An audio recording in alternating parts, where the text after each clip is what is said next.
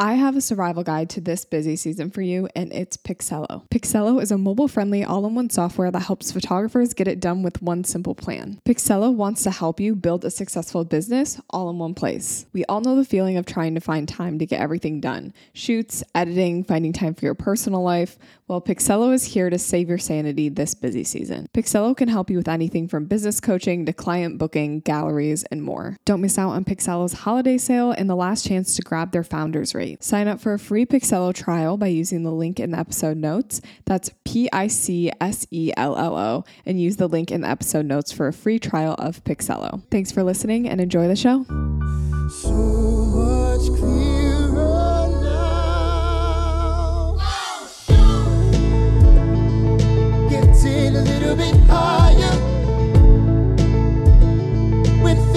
step I take, I'm getting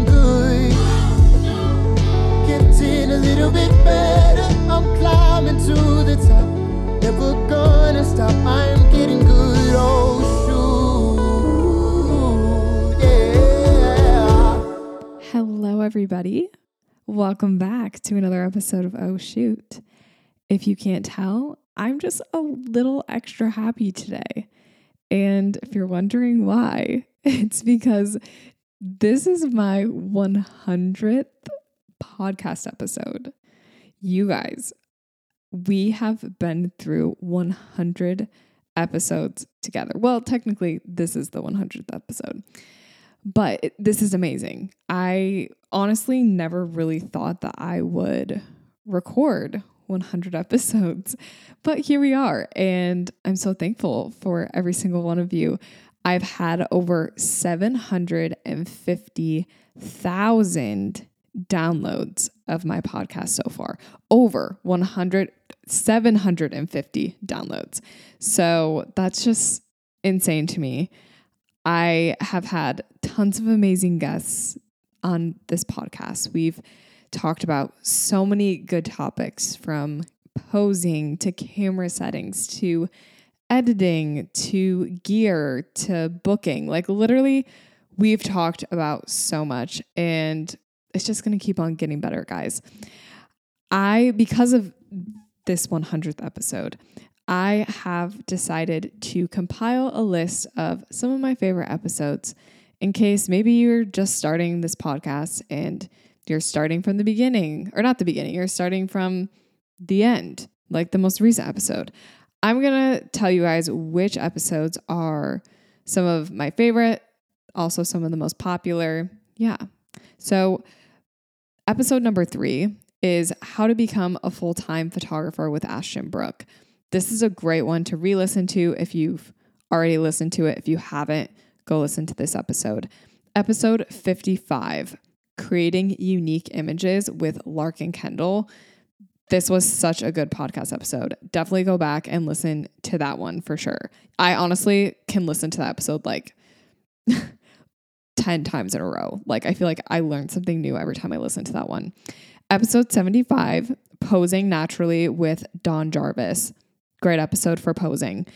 Episode 66 Working with Awkward Clients. This one is just with me, it's not with like a guest, but that one was a really popular episode of mine. I think because a lot of you just deal with awkward clients like me. So that's a good one. Go back and listen to that. And then episode 13, how to pose and make your clients comfortable with Bailey Dennis. That's also a super great episode. Every single episode, in my opinion, has been awesome. Like, I love every single episode of this podcast.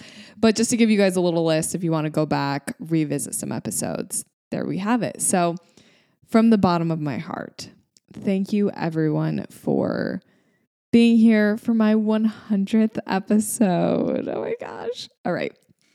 So let's jump into some life updates and then we're going to get into the editing portion of today's episode. This is part two of Editing 101. So we're going to get into some good editing details today. Yeah, we're going to we're going to get into it for real.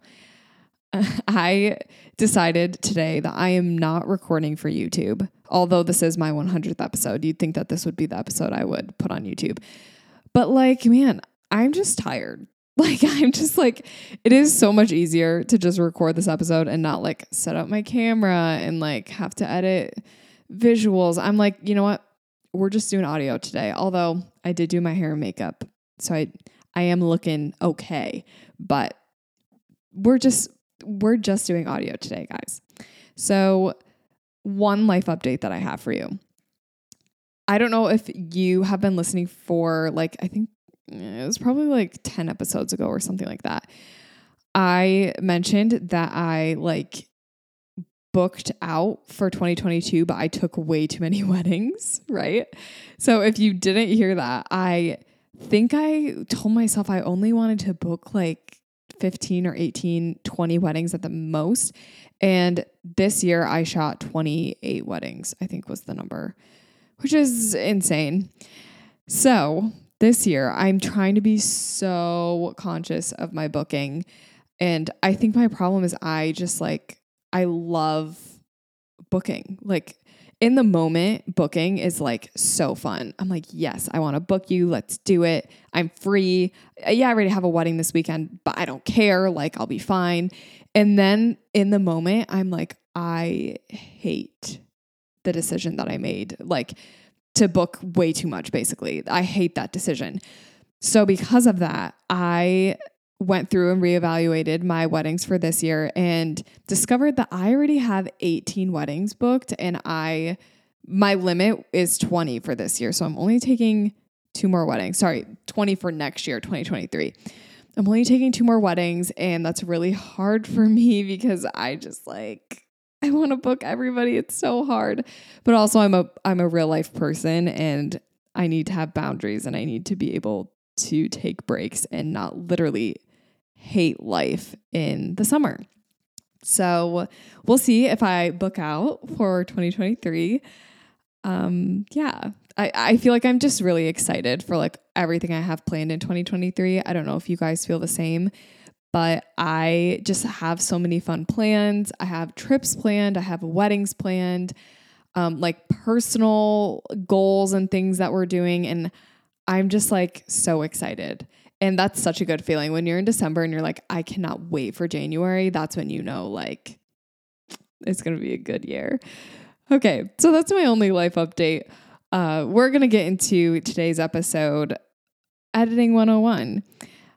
this reminded me of this editing workshop that I did. If you are like a long time listener or you're a long time part of like my photography community, I did a bunch of workshops at the end of last year into the beginning of 2022. It was like January, February 2022. I was doing these free workshops in my Facebook group. And I did an editing workshop. And the reason I'm saying this is because it's because I'm sorry.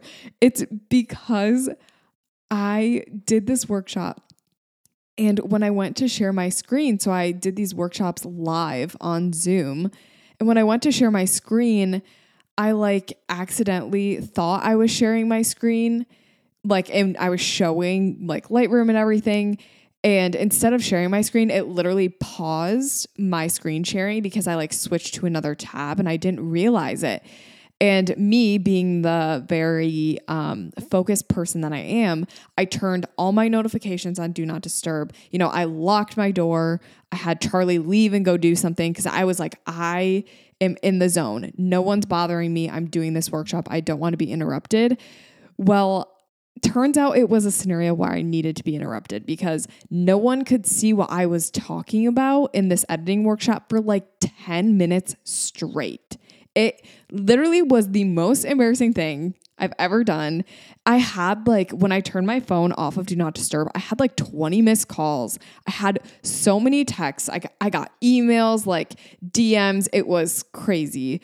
Um, thankfully, a lot of people stuck around, but it was just quite embarrassing. So if you remember that, you are a real OG. And I've definitely ever since then really thought about I've been very conscious of screen sharing and just making sure my screen is always visible when I am screen sharing. Okay, so that's what made me think of this horrible editing workshop experience that I had.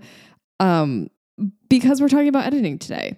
So, today we are going to be deep diving a little bit more into what I actually do when I'm editing.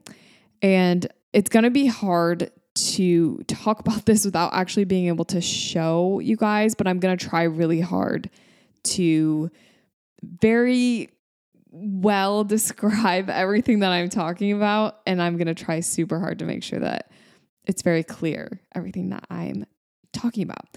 So, basically, the first thing that I want to say is editing takes place in the develop tab. And even to back up a little bit, I edit everything in Lightroom Classic. So, this is a version of Lightroom that's only available for desktop, but I do believe you have like a little bit more capabilities than if you were to use Lightroom CC, which is another version of Lightroom. So I'm using Lightroom Classic. Um, I edit in the develop tab of Lightroom, and there's a few sections that I will mainly focus on when I'm editing.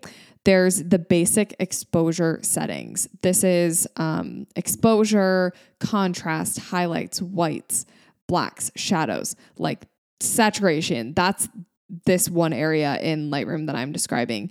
It's the exposure settings, like the basic settings.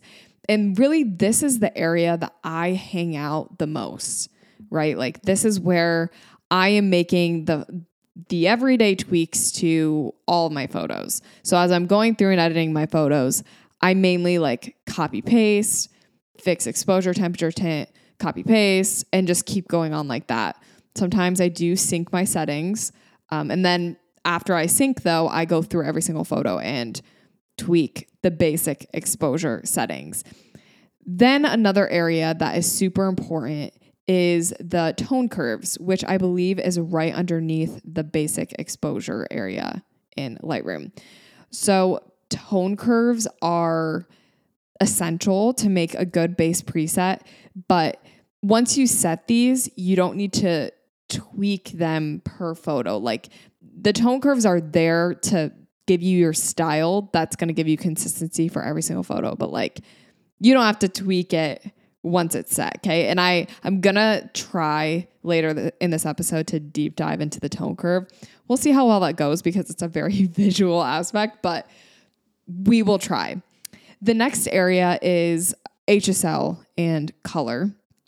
So, this section of Lightroom is where I'm making tweaks per image, but they're like color tweaks and they're not exposure tweaks. You know, so if I look at a photo and I see like, oh, the skin tone's too orange, you know, that's when I'm going to the HSL color section and trying to fix that. Or I'm like, oh, the water's too blue. That's an HSL color correction. Okay. I find that the main thing that the HSL section impacts is skin tone, greens, jeans and water.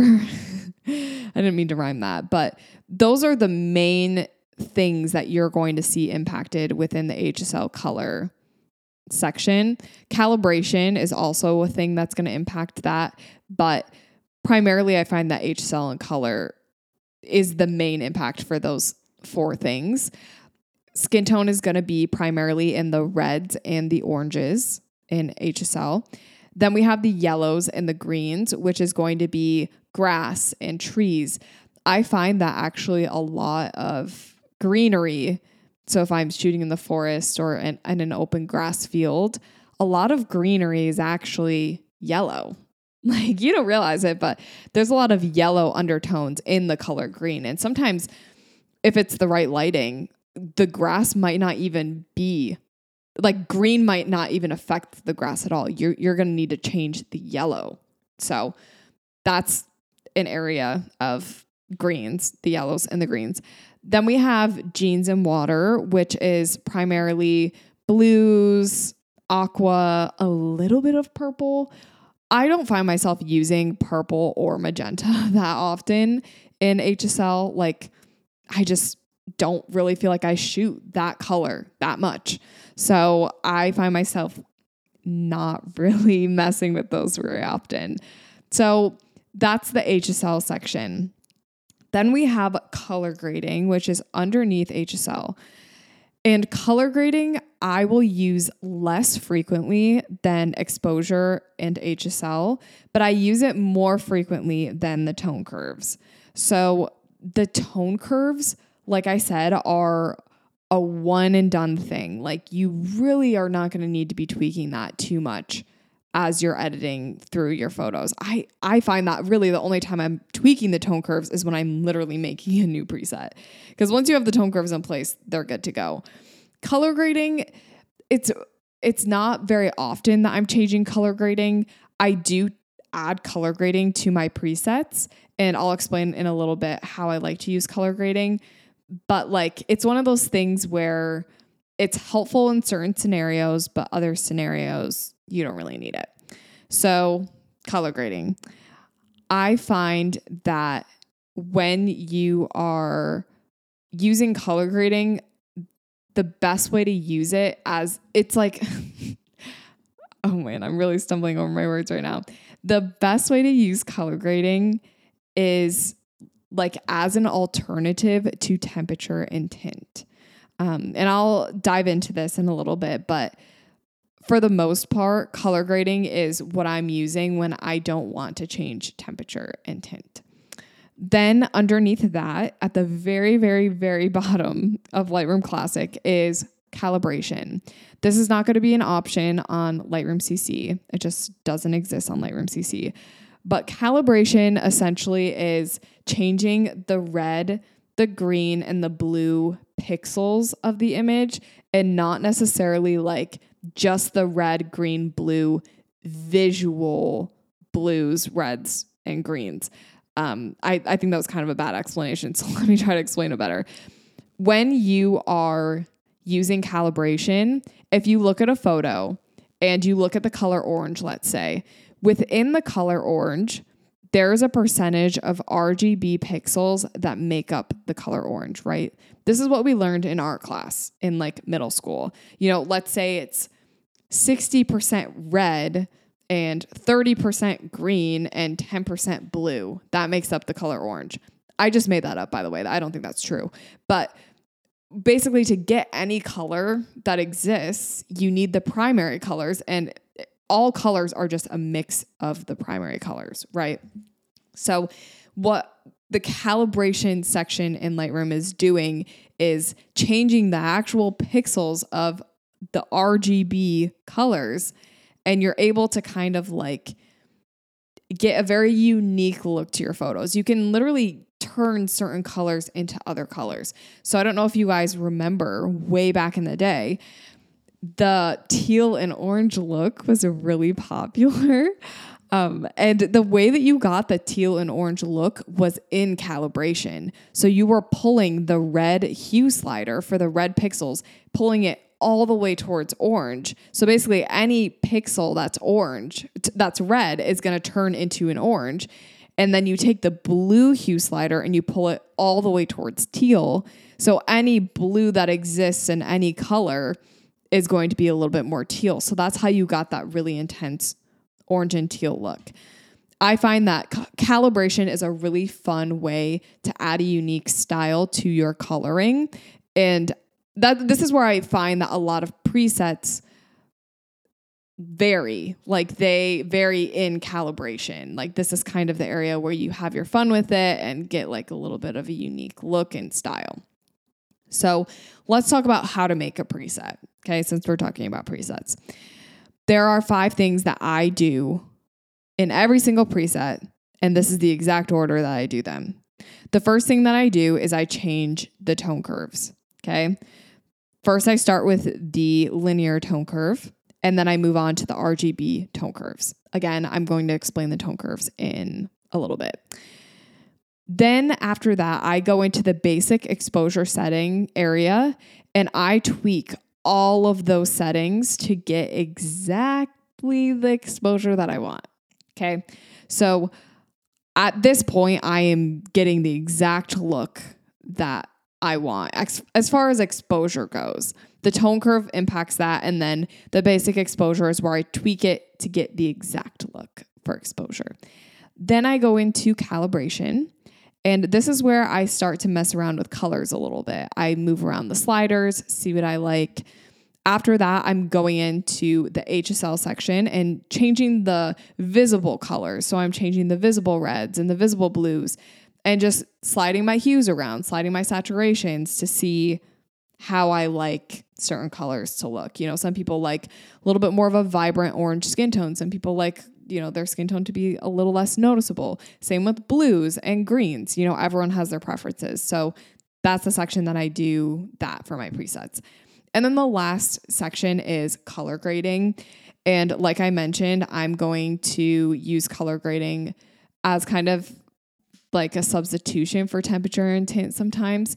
And I find that if you want like a very specific undertone color or like a subtle color to shine through in your photos, color grading is where I'm going to do it. So, those are the five things that I do to make a preset. And then I literally click the plus button on the left hand side and say create preset with these settings. What you want to make sure though when you're making presets is you're not changing temperature, tint, or exposure. So if you really sit down and think about this, you change temperature and tint for every like photo. If you're shooting on auto white balance, let's say, your photo is going to load into Lightroom with the white balance that you shot it at. So if you change white balance for preset, and let's say you make it perfect for the photo that you're making the preset on and you save it, the next photo that you use it on, let's say it was a little bit cooler toned and like, but then you paste over this really warm toned color temperature preset onto it and it's just like not looking good. It's really, really, really orange. So that's a scenario where like y- you want to make sure that you're leaving everything as shot. Same with exposure. You know, that simple exposure slider varies photo to photo depending on where you're shooting, how bright it is, how dark it is. So leave all of those things at z- at 0 for exposure and then at as shot for the other ones because that's something that's going to be need, needed to tweak per photo. You're not going to need to like change that when you're making a preset. If you're like me, the holidays are the happiest and the most hectic time of your year. I always want to look super cute, get dressed up, but that can be really stressful. So take some of that stress out of getting dressed for dinner parties, office parties, family events, whatever this holiday season by trying Nuuly, a monthly clothing rental subscription. I've heard so much about Nuuly from so many different people, and they have the cutest clothes. Every Nuuly subscription includes your choice of any six styles you want to rent each month. You get to choose whatever you want for whatever you have going on, it's totally up to you. You also get access to thousands of styles from more than 300 brands. Like they have so many clothes on there, it's so amazing. They have everything from party dresses, premium denim, one of a kind vintage pieces, they have it all. They even stock styles in a range of sizes from petite to plus sizes.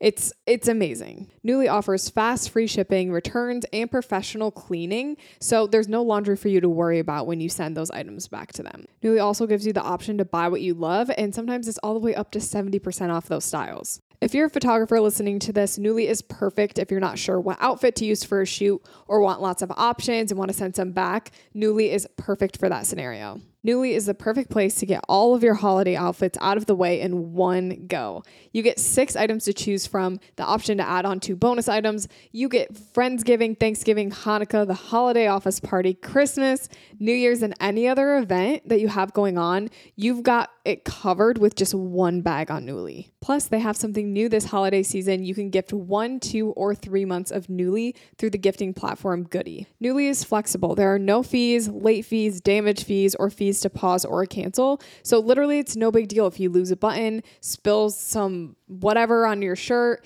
If you just need to take a break after the holidays, your life needs to flex and Nuuly gets it. Nuuly is already a great value at $88 a month for any six styles, but right now you can get 20% off your first month of Nuuly when you sign up with the code OSHOOT20. Just go to N-U-U-L-Y.com.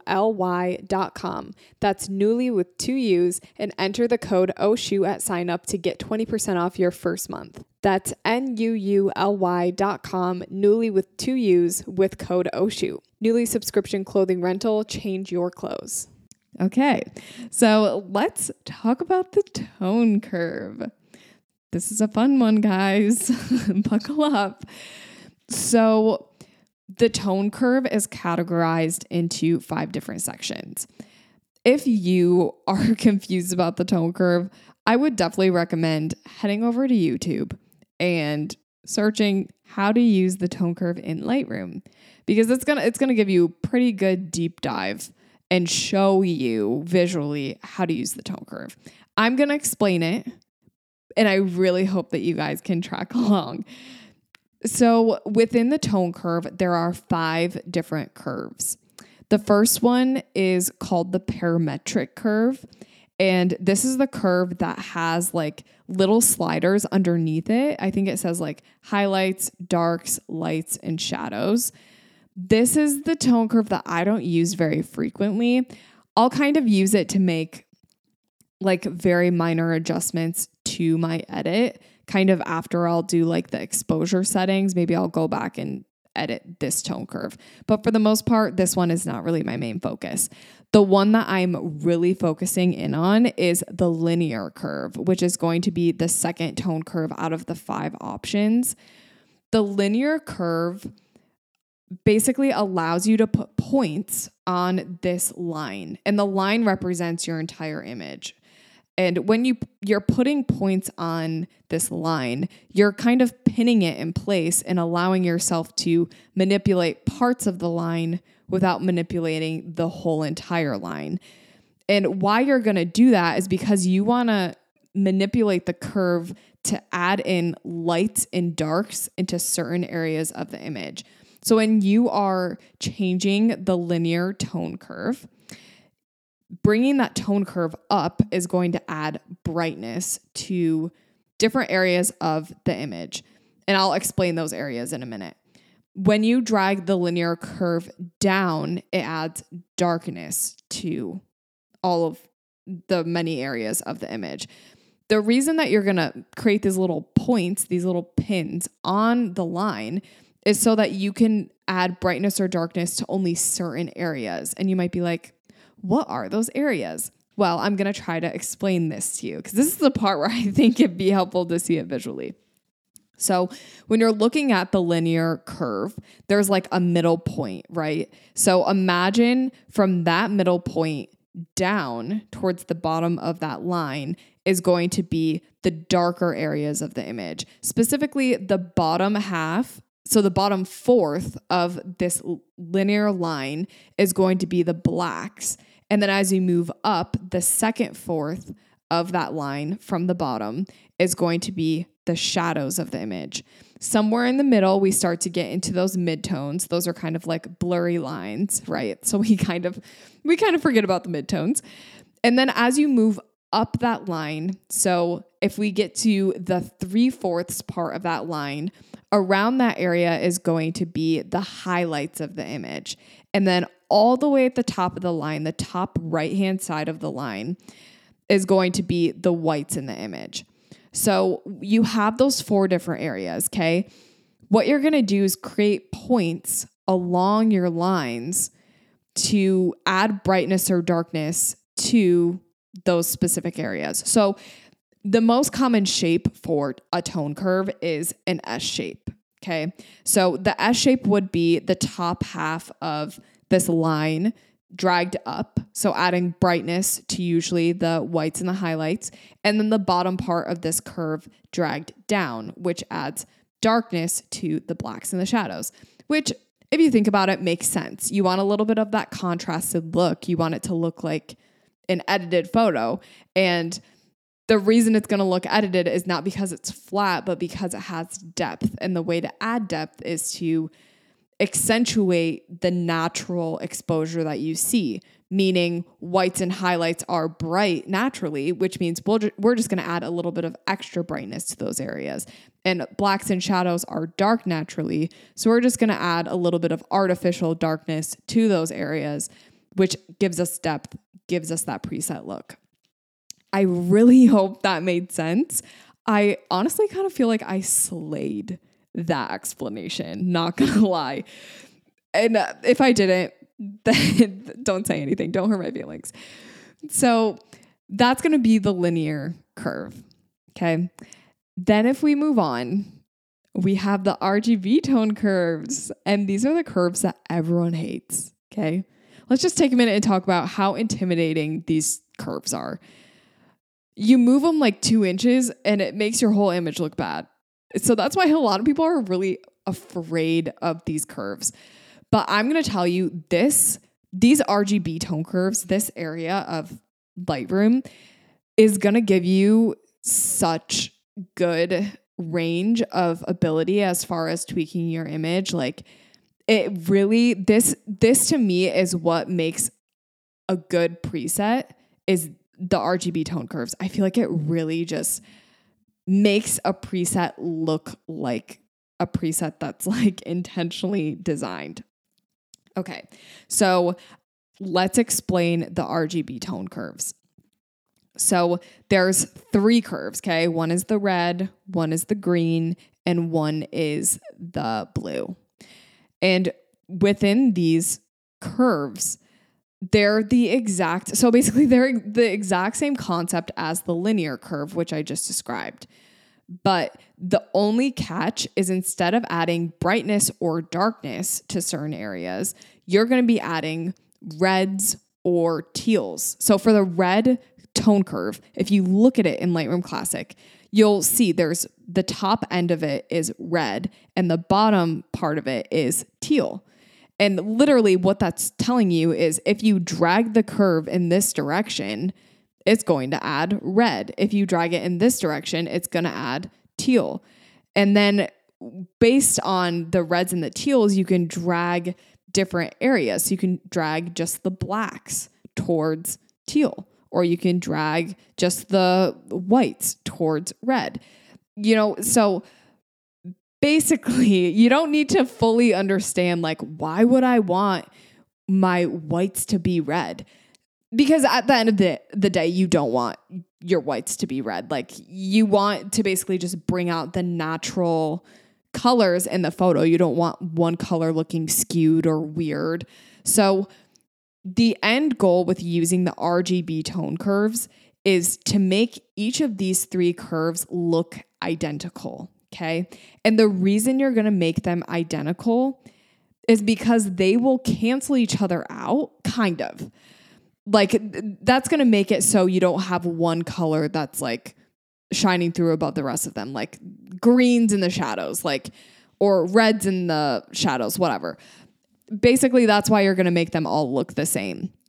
Now, my recommendation is get one curve. So let's say we start with the red curve and you get it in an S shape. Let's just say it's a subtle S shape, like a little tiny snake. What you're then going to do is go into the green and the blue curves, and you can actually click on the exact point on your red curve. You can look to see the inputs and outputs of that point, and then go over to the green curve. Literally make a point and type in the input and output. You know, it's like 110 and then 97. Those are the the points of this point. or the core what is it the coordinates that's the coordinate of the point on the line so what you can do is you can get the literal exact same curve on all three of these RGB tone curves.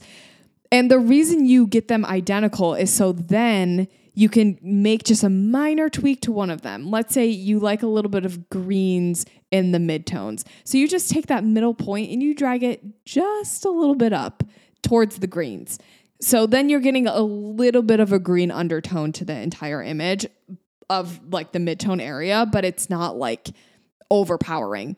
And actually, the RGB tone curves highly impact the exposure of your image too. So, what I find is a lot of presets, including my own, have the RGB tone curves pretty intense. And then the linear curve, the one that actually changes the exposure, is almost flat. Like it's not, we're not doing too much there because you really don't need much like tweaking or not tweaking. You don't need much concentration to the linear curve. Like it's it becomes overwhelming as far as the edit goes. like once you do the RGB curves and get them in like an S shape, I find that it actually adds a lot of contrast to the image and gives your image like a preset edited look. And then you just do like very minor things to the linear curve. And at that point, what I like to do is I go into contrast and I actually will pull contrast back pretty far because I find that like my RGB curves have like done a lot of work and have put quite an edit on my photo. It's almost too much of an edit. So that is the RGB tone curves and the linear curve and the parametric curve. I would say that's probably the most intimidating section in Lightroom. So if you can get through that, good for you. Like, round of applause. Let's talk about color grading now. I think color grading is underneath the HSL section in Lightroom. And color grading looks like a color wheel. Like it's like this whole like tie dye wheel with like all the different colors of the rainbow. Basically, color grading is going to be adding one specific color to either the highlights, the shadows, or the midtones of the image. And the reason that I said earlier that this is a nice alternative to temperature and tint is because it it does a similar thing to what temperature and tint does, but you just have a lot more um, capability. You have a lot more options as far as like shades go. So, like if you want to add orange, you can add yellow orange or red orange instead of like just bringing the temperature up, which is just like literally adding the color orange to the whole image. So I like color grading because you can target specific areas. So you can add warmth to the highlights of the image. So it's only going to affect the highlights versus affecting the entire image like temperature would. So what I typically do for color grading is I will add just like a little bit of a yellow orange to my shadows in my image. And the shadows are like they're so underrated. Like there are shadows in everything, in skin tone, in hair color, in grass, and like you know, in different areas, if you're like shooting downtown and there's a building, like there's shadows on the building, and that's those are the areas that it's going to impact. So I like to do that because it adds like a nice subtle warmth. And I also like to add a little bit of orange to the highlights as well. I find that if you add too much orange to the highlights, though, you get a little bit of like that sepia look. It's not like where you would raise up temperature and just the whole entire thing looks like the literal color orange. Highlights is a lot more subtle and it like gives it more of like the feel of you taking a piece of translucent orange paper and putting it over the image versus temperature is just like a lot more intense. So that's how I like to use color grading. I will use color grading for two specific instances. The first is if I'm shooting, like, let's say a wedding dress, and the wedding dress is a little bit blue. Like the white in the wedding dress is looking like a blue, cool toned color. Instead of bumping up that temperature to where then it's gonna change the skin tone and it's gonna, you know, affect and add orange to literally every single part of the image, what I wanna do is just target the white highlight part of the photo, which is gonna be the wedding dress, right? Like the wedding dress is a highlight. So, in order to counteract that blue color, I'm gonna add the opposite of blue, which is orange, to just the highlights of the image. So, what it's gonna do is basically gonna neutralize that blue and make it look white. And then you can also add like luminance to these areas. So I could also brighten up just the highlights or I can brighten the shadows. And this is the second example for why I would use color grading. I use it for snow, actually. so, what I find is if I bring up the luminance of the highlights, I I can actually make just the snow brighter and it's different than bringing up the highlights just in general, like raising the highlights, that's it does something different. It like kind of just brightens the snow. I don't know how to explain it. So that's another example of why I would use color grading. And then the last thing I wanted to talk about is calibration. Um, to be honest, when I'm tweaking calibration, I, you know, it's a one and done thing. I'm not changing this for every single photo. It's just once I make a preset and then I leave it. I I truly believe in the power of experimentation when it comes to Lightroom. So what I mean by that is just taking a slider, you know, so let's say we're dealing with the reds and it's the hue section in calibration, okay? You slide that slider to the left, all the way to the left. Do you see what it does? Slide all the way to the right, see what it does. Figure out which direction you like best and just like figure out how far you want to slide it. That that's really what I'm doing in calibration. I'm just looking and seeing like I like this way versus this way, seeing what it does, picking a side and just kind of leaving it. Um, that's that's how I'm using calibration. Okay, so just kind of mess around with it. I will say, like a lot of people when they're using calibration, don't use it to an extreme. Like it's not like I'm going all the way one direction and all the way another direction in calibration with the hue slider. It's really just like you know 40 and under. So it's not like I'm going all the way to 100 on those sliders. So this next section of editing 101 I want to talk about what to look for when you are editing. So, I feel like I just very thoroughly explained how like to actually make a preset and all of that. But now we're going to talk about like when you're editing on on a day-to-day basis, what are the things that you're looking for? So, the first thing that I look for when I'm editing is skin tone. I ask myself, does my skin tone match all the rest of the photos that I've edited in this session? does the skin tone match all of the other photos that I've ever delivered, period? You know, like, does this match my previous work?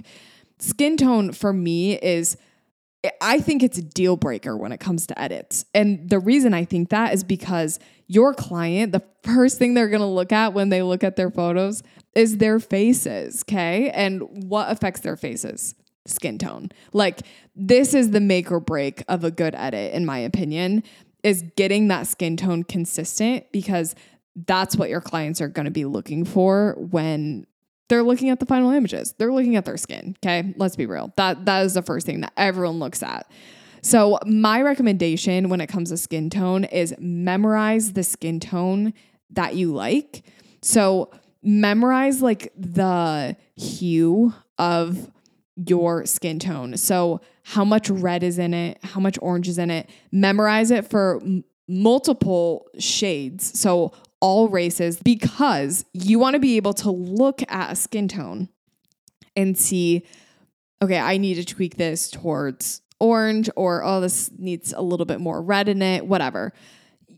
And uh, there's not going to be like one person that has the same exact skin tone as the next person all skin tones are different.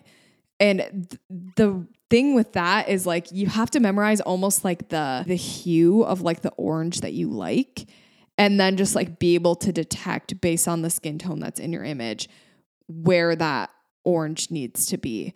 Um, so that is a huge thing. Memorizing your skin tone and then when the first thing that I do when I get onto a photo is adjust my temperature and tint only looking at that skin tone. So I find that like I can look at someone's skin and be like, eh, it's too pink. So then I just bring my tint down and add some green tint to the whole image. Like that's how I can tell if something is too pink or too cool or too orange. Like I just look at my skin tone and I'm like, ah, that needs to be a little bit cooler. Lower my temperature. That's literally it. The next thing that I look for when I'm editing is neutrals. So for me, I prefer my neutrals to be a true neutral. So basically, true to color when it comes to neutral colors in an image. So I look at my neutrals and I ask myself, are these actually neutral? Um, you know, is are the whites in my image actually white? Is the black in my image actually black colored? You know, are my grays gray? you know, if you're shooting on pavement, look at the gray pavement and say, like, okay, is this actually the color that it looks like in the original, or is this too blue or whatever? So I'm looking at my neutrals, and if they're not a true neutral, I will go into my white balance. So temperature, I'll go into my tint, and I'll mess around with it until I get them to a point where they are true neutral. If I can't get them true neutral by just temperature and tint, then I'm going to go into my color grading and that's where I'll go in and like you know, add a little bit of warmth to the whites or I, the highlights or add a little bit of warmth or green wherever, you know. So that's the other thing I'm looking for, neutrals. The other thing I look for is exposure right away, uh, based on your gut instinct. Is this photo too bright? Is it too dark? Then use the exposure slider to fix it. Look at your colors. Look at all of the colors in the photo and ask yourself do any of the colors stand out or look inconsistent with the rest of my work? For example, if you shot at the beach, but there were traffic cones in the background and they're super bright orange and they're very distracting. Like that's an example of like a color that maybe you need to tweak or fix. Or if you're shooting, I don't know, and your client wears a bright neon yellow dress, that would be an example of a color that stands out. And I would try to alter that color to make it look a little bit more consistent with my work. All right. So, the last section of this episode my tips and tricks for editing.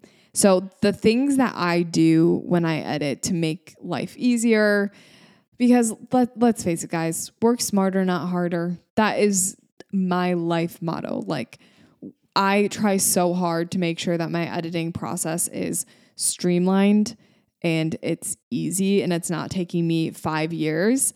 And not to toot my own horn, but like I did not outsource, I don't think I outsourced any of my editing this year.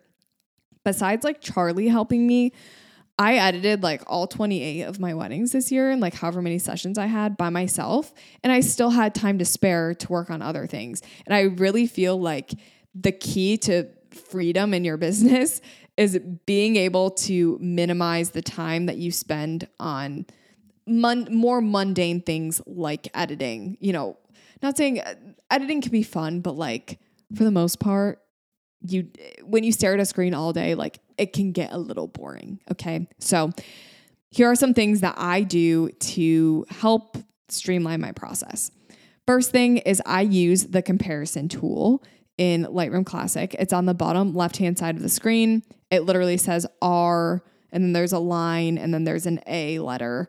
And basically, it allows you to compare a previous edit in your session with the edit you're currently working on.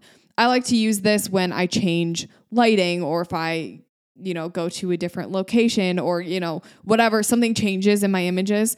I like to compare two photos just to see like is the skin tone the same, the exposure the same, whatever. I also use the grid view in Lightroom Classic. So when you switch over to the library tab after you've edited all your images, you can switch to a grid view. It's like a little option at the bottom of the screen.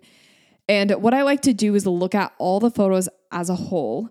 And I like to bring up my thumbnail size a little bit too, so I can kind of see more detail in the photos. So, like maybe I'm looking at 12 photos at a time.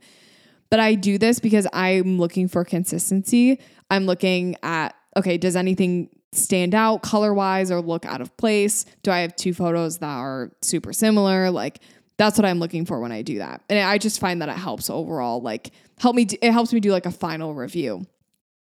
Um, this is just like a tip. This isn't really like something for streamlining your process necessarily, but this is just like a little helpful tip. When I am looking to get more of a film look, because I know that's really popular right now, I the three things that I feel like really impact filmy vibes. One is clarity, two, texture, three, grain. Okay, those are the three key elements. Um, and then a little bit of like greens. I feel like those are the things that really make a photo look like a film photo. Okay, moving on. So, keyboard shortcuts for streamlining your editing process. Use the R button to instantly pull up the cropping view. I am using this literally for every single photo. I swear I crop every photo. So, R for crop. When you're in the crop view, you can use the X button to switch you from landscape to portrait or portrait to landscape. You can switch literally the orientation of the photo just by hitting the X button. Um, you can use the backslash if you, I'm pretty sure, I don't know if this is just for Mac, this might be for PC as well.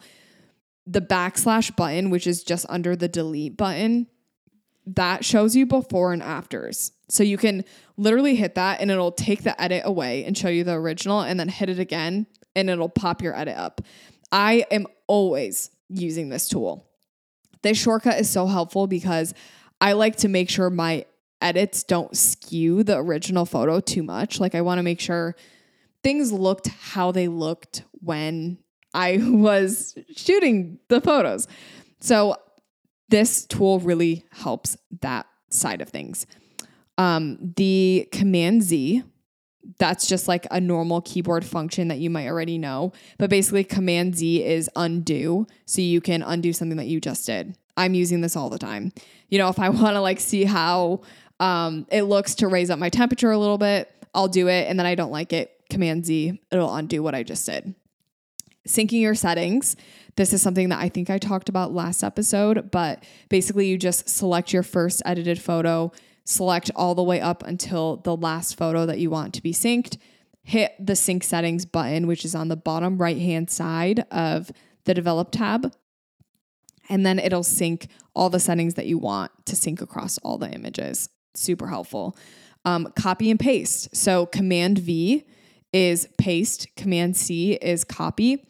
I will Command C, copy and edit that I just did, go to my next photo, Command V, paste it on there, change exposure, temperature, temp if I need to, move on to the next photo.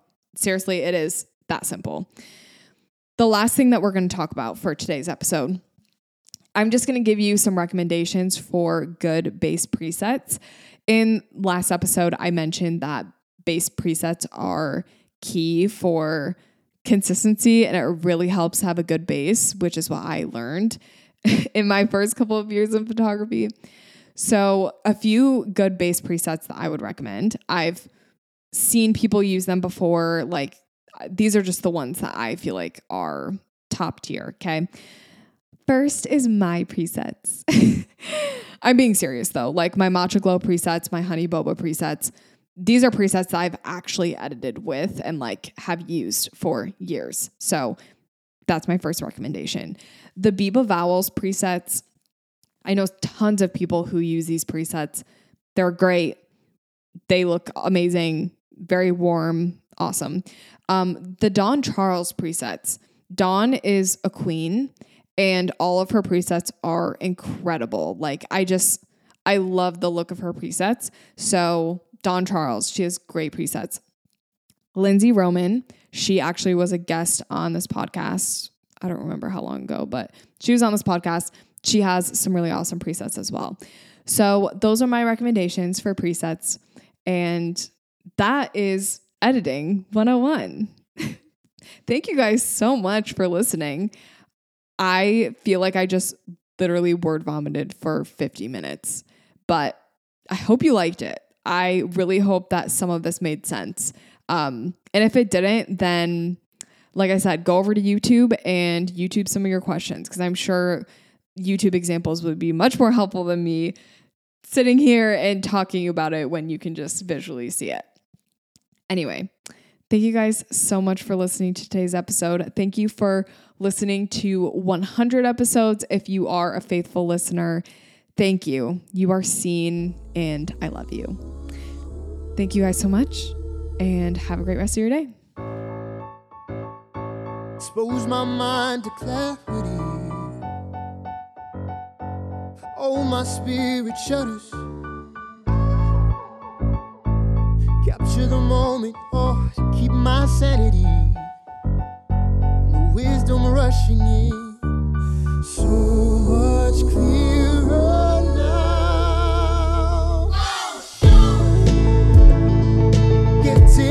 bit higher. With every step I take I'm getting good. Getting a little bit better. I'm climbing to the top. Never gonna stop I'm getting good, oh